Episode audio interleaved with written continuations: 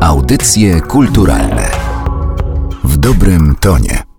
W studiu audycji kulturalnych witam Macieja Werka, dyrektora Sound Edit Festiwalu. Maćku, to jest już dziewiąta edycja. Powiedz, e, co planujecie na koniec października? Witam serdecznie. No dziewiąta i chyba dziewiąta z Narodowym Centrum Kultury, co jest bardzo istotne i bardzo się cieszę z tego, że jednak obdarzony raz zaufaniem e, jestem nadal w grupie zaufanych, a to bardzo dobrze, bo nie ukrywam, że festiwal się może rozwijać oczywiście dzięki wsparciu wszelakiemu, bo to nie tylko wizja Napoleona, który do wygrania potrzebował pieniędzy i pieniędzy, bo to jest oczywiście bardzo istotny element, ale również kwestia też choćby tego, że możemy porozmawiać na różnych łamach i na różnych falach eteru, takiego, który jest w powietrzu i takiego, który jest w internecie.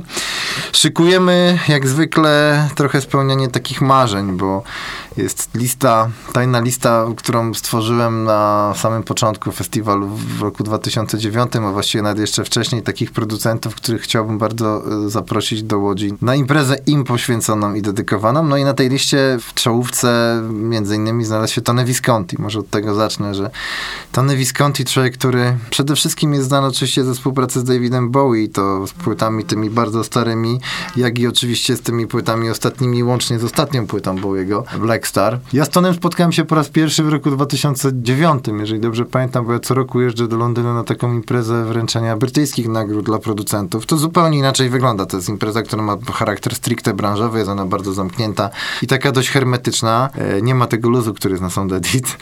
Nie ma też możliwości, żeby publiczność się tam znalazła. Natomiast wtedy rozpocząłem pracę nad ściągnięciem Tony Viscontiego. No i już 8 lat później, podobnie zresztą jak z Brianem Eno, który był w roku ubiegłym, Tony Visconti przyjedzie na Sound Edit nie dość, że przyjedzie odebrać nagrodę człowieka ze złotym uchem za swoje dokonania jako producent, to jeszcze przyjedzie z kolegami zespołu Holly Holly. Czyli okazja niebywała, bo w sobotę 28 października, tuż po gali wręczenia nagród, zagra Holly Holly. Nie dość, że Tony Visconti, czyli producent Bowiego i Woody Woodmansa i perkusista z tego najbardziej znakomitego chyba składu i trasy Ziggy Stardust, to na wokalu jeszcze wokalista zespołu Heaven Seventeen i całe mnóstwo znakomitych muzyków. W repertuarze oczywiście Davida Bowie. Marek Biliński, który rozpocznie ten wieczór, to też takie trochę zagubione ogniwo naszego wspólnego projektu, który jest wielką dumą naszą również, czyli Antologii Polskiej Muzyki Elektronicznej. Tak dobrze chyba to wyszło, że książka została wyprzedana. Dwa lata temu był to taki wyczyn, do którego ja się przyznaję teraz, że się bardzo nie chciałem jakoś na początku przekonać, bo bałem się, że czterech takich jeźdźców apokaliptycznej elektroniki na scenie jak Komendarek, Skrzek, Nemo i Konrad Kucz, no to będzie ciężko, żeby coś razem zagrali i zagrali naprawdę improwizację. I to nie była taka improwizacja, która była wcześniej jakkolwiek przygotowana, a weźmy pod uwagę, że czym innym jest zagrać na kilku syntezatorach, a czym innym jest zagrać na czterech gitarach na przykład, bo to jednak te instrumenty nie do końca czasami ze sobą stroją. I to się jakoś udało. No i tym brakującym ogniwem jest Marek Biliński, który zagra koncert, odbierze nagrodę to w sobotę. Potem będzie zespół The Residents, co takie trochę połączenie tegorocznych obchodów awangardy. To prawda polskiej awangardy, ale jednak zespół The Residents jest przedstawicielem tej awangardy światowej, amerykańskiej w tym przypadku. I bardzo się cieszę, że zespół Residence po raz kolejny zawita do Polski i że będzie to Łódź. To będzie jedyny koncert tej legendarnej właściwie trupy aktorsko-muzyczno, nie wiadomo jakiej, bo trudno określić Residence mianem tylko muzyki i mianem tylko performance'u, bo to zawsze było coś więcej. To jest sobota, tak zacząłem trochę od środka. To może powiem teraz o piątku. To również mocno elektroniczny dzień. Grupa Scalpel to też nasze w pewnym sensie zagubione ogniwo antologii polskiej muzyki elektronicznej. Skalpel rozpocznie ten wieczór koncertowy w klubie Wytwórnia specjalnym programem z okazji właśnie stulecia awangardy. Tam będą się działy cuda, bo to będzie i trochę Pendereckiego, i trochę różnych nawiązań do sytuacji graficznych z ekranu. I oni nad tym cały czas pracują, bardzo się tym przejęli. To jest specjalny program, być może to będzie jedyna prapremiera i jedyne odtworzenie tego programu. A potem na scenę wejdzie legenda elektroniki światowa, czyli jak zwykle łączymy światy, nasz świat i świat zagraniczny. Gary Newman, klasa sama w sobie, duże, ogromne zainteresowanie tym koncertem. Sound Edit to festiwal producentów muzycznych, a zatem e, powiedz o tych atrakcjach, które czekają osoby zajmujące się dźwiękiem, zajmujące się produkcją muzyczną. Mamy w tym roku na przykład niesamowitą premierę produktu, który jest w ogóle jakimś kosmosem. Ja nie wiem, jak on działa i dopiero się pewnie dowiem, jak zobaczę. Firma IBM stworzyła sztuczną inteligencję, nazywa się to Watson Beat. I jest to program komputerowy, który po analizie iluś tam zapodanych mu, powiedzmy, milionów utworów, różnych okoliczności, łącznie z pogodą, ze stanem umysłu, z aktualnym stanem geopolitycznym miejsca, w którym będzie powstawał utwór, bo do tego zmierza ten program. Analizując te utwory i analizując wgrane przez muzyka w czasie rzeczywistym dźwięki, tworzy zupełnie nową kompozycję.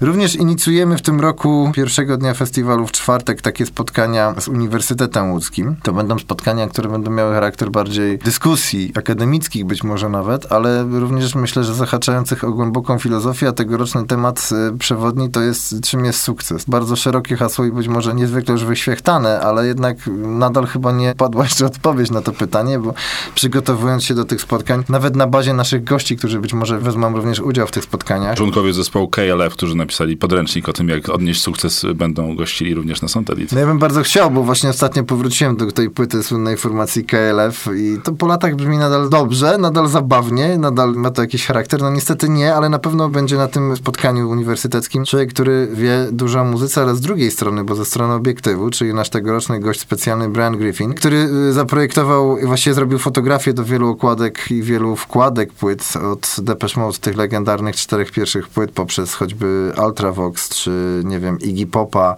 Johna Cale'a, również robił zdjęcia Daniela Millera, który też jako jego przyjaciel przyjeżdża na Sound Edit, żeby po koncercie Gary Newmana zagrać specjalny set DJ-ski. Człowiek, którego przedstawiać chyba nie trzeba. Był już u nas w roku 2011, otrzymał nagrodę. Jest to założyciel wytwórni Mute Records, odkrywca talentów Depeche Mode, Nicka Cave'a, Barry Adamsona, również The Residents w pewnym sensie, bo jest to jeden z jego ulubionych zespołów. Wszystkie reedycje płyt zespołu Residents zostały również wydane przez wytwórnię Mute. Sam występował pod pseudonimem Silicon Teens, ale również The Normal. The Normal, TVOD i Warm Leatherette to jest taka mała płytka, która rozpoczęła w ogóle działalność wytwórni Mute Records i on naprawdę założył wytwórnię po to, żeby wydać swoją własną pierwszą płytkę małą i te utwory do dziś po pierwsze są niezwykle w ogóle proste, elektroniczne, właściwie tam nic nie gra i nic się nie dzieje, ale są to utwory, które są na tyle kultowe, że zostały wielokrotnie nagrane przez wielu wykonawców, również na koncertach wykonywane, choćby nie wiem, no Grace Jones nagrała swoją wersję, a na koncertach również Nine Inch Nails wykonywało te utwory. Absolutna legenda, no poza tym jest to strasznie miły człowiek, jest to człowiek ze złotym uchem, zna już festiwal Sound Edit doskonale, więc miejmy nadzieję, że przyniesie nam jakieś dobre jaskółki. Udało ci się stworzyć absolutnie unikatowe miejsce, miejsce, które cechuje też niesamowita atmosfera zawsze i to jest właściwie jeden głos y, wszystkich, którzy tam przyjeżdżają, którzy zawsze chętnie tam wracają. Jak tę jedność miejsca, atmosfery uzyskać? Ludzie chcą wracać, publiczność chce wracać, co oczywiście jest najważniejsze, ale publiczność wraca dlatego, bo wracają też goście. Dlaczego ci goście do nas wracają? No myślę dlatego, że pomimo tego, że jednak jest to klasyczny klub muzyczny i my spełniamy te wszystkie klasyczne zapotrzebowania zespołów, tak zwane ridery i w ogóle to wszystko się zgadza, to jeszcze w jakiś sposób być może dlatego, że jest mała grupa ludzi, którzy przy tym pracują i nie ma w tym jakiegoś korporacyjnego zadęcia oraz również nie jest to impreza robiona po to, żeby zarobić pieniądze. W jakiś sposób tworzymy taki klimat, to jest taka trochę rodzina, my się zbieramy raz w roku od całej ekipy pracującej po wolontariuszy, to wszystko są ludzie, którzy słuchają płyt i te płyty zbierają. Dlatego gdzieś tam na końcu również przychodzimy do tych naszych gości i zawsze prosimy ich o to, żeby nam te płyty podpisali, co czyli zrobimy sobie też sweet focie oczywiście. To jest bardzo istotny element tej zabawy. To było jak z Brianem Mino, no, kiedy usiadłem na kolacji z Brianem Mino, którego oczywiście wcześniej spotkałem parokrotnie w życiu, ale nigdy to nie było na zasadzie takiej, że siedzieliśmy na równi przy stole. No poczułem takie absolutne partnerstwo, tak, że rozmawialiśmy o wszystkim, tylko nie o muzyce przy tej kolacji, ale pomyślałem sobie, Maciuś, Maciuś, to jest Brian Mino, a ty z nim na kolacji i on ci opowiada historię o tym, jak kolekcjonuje perfumy albo różne inne historie bardziej prywatne. I myślę, że to jest też trochę tak, że ci ludzie czują, że ja ich zapraszam, bo po prostu mam na to ochotę i że bardzo ich szanuję i nigdy nie wychodzi to z takiego poziomu fatalnego zauroczenia, można byłoby powiedzieć, tylko z takiego poziomu raczej nie jest to ani fan, ani super promotor, który chce zarobić kasę. Jestem taką hybrydą pomiędzy. A poza tym mamy zawsze wspólny temat. Zawsze prędzej czy później schodzi na temat Beatlesów. No nie ma takiej opcji, żeby nie zeszło. Nie zapomnę rozmowy z Karlem Bartosem, który po prostu opowiadał o tym, jak pierwszy akord za Hard Day's Night, zresztą tobie to też w wywiadzie opowiadał, spowodował, że zaczął w ogóle się interesować muzyką. 26, 29 października, Łódź, e, klub Wytwórnia, to jest stałe miejsce, w którym się wszystko odbywa, ale również również miejsca, które współpracują, a również specjalne sale, które nam gościły w tym roku specjalnego gościa. No właśnie, specjalne sale, specjalny gość kolejny to Michael Nyman, człowiek, który dla mnie też ma duże znaczenie, bo ja bardzo lubiłem zawsze filmy Petera Greenawaya. Gdzieś tam miałem okazję wcześniej Michaela Nymana i widzieć na koncercie i spotkać, ale teraz okazało się, że sam się do mnie zgłosił i bardzo chciał. Zresztą to była trochę taka rekomendacja Briana Ino. Oni trochę ze sobą chyba rywalizują, kto jest bardziej minimalistyczny i kto jest bardziej ambientowy.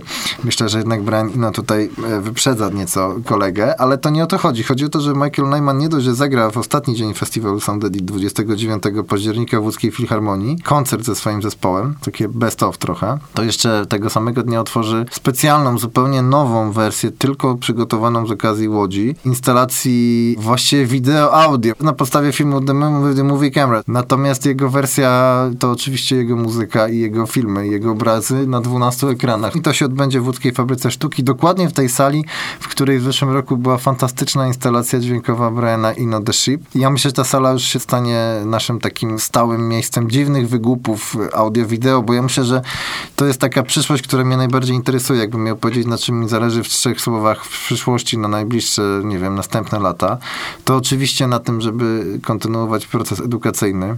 Powoli zaczynamy tych wszystkich aspektów dotykać. To nie jest już tylko festiwal o produkcji, o tym, jak włączyć rekord i jakiego użyć pluginu. To są ważne rzeczy i bym chciał też kontynuować przez cały rok, bo być może w końcu doczekam się takiego miejsca, o którym marzę, w którym można byłoby przez cały rok coś robić pod szyldem Sound Edit.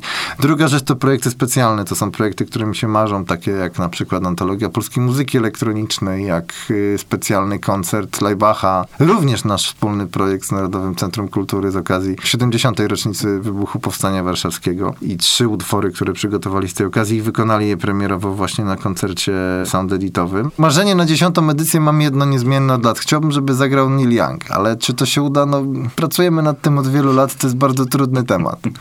Maciej Werk, e, dyrektor festiwalu Sound Edit, na który bardzo serdecznie zapraszamy, jako współorganizator również Narodowe Centrum Kultury. 26-29 października, Klub Wytwórnia Łódź. Jeszcze raz serdecznie zapraszamy. Dziękuję bardzo www.soundedit.pl Audycje kulturalne w dobrym tonie.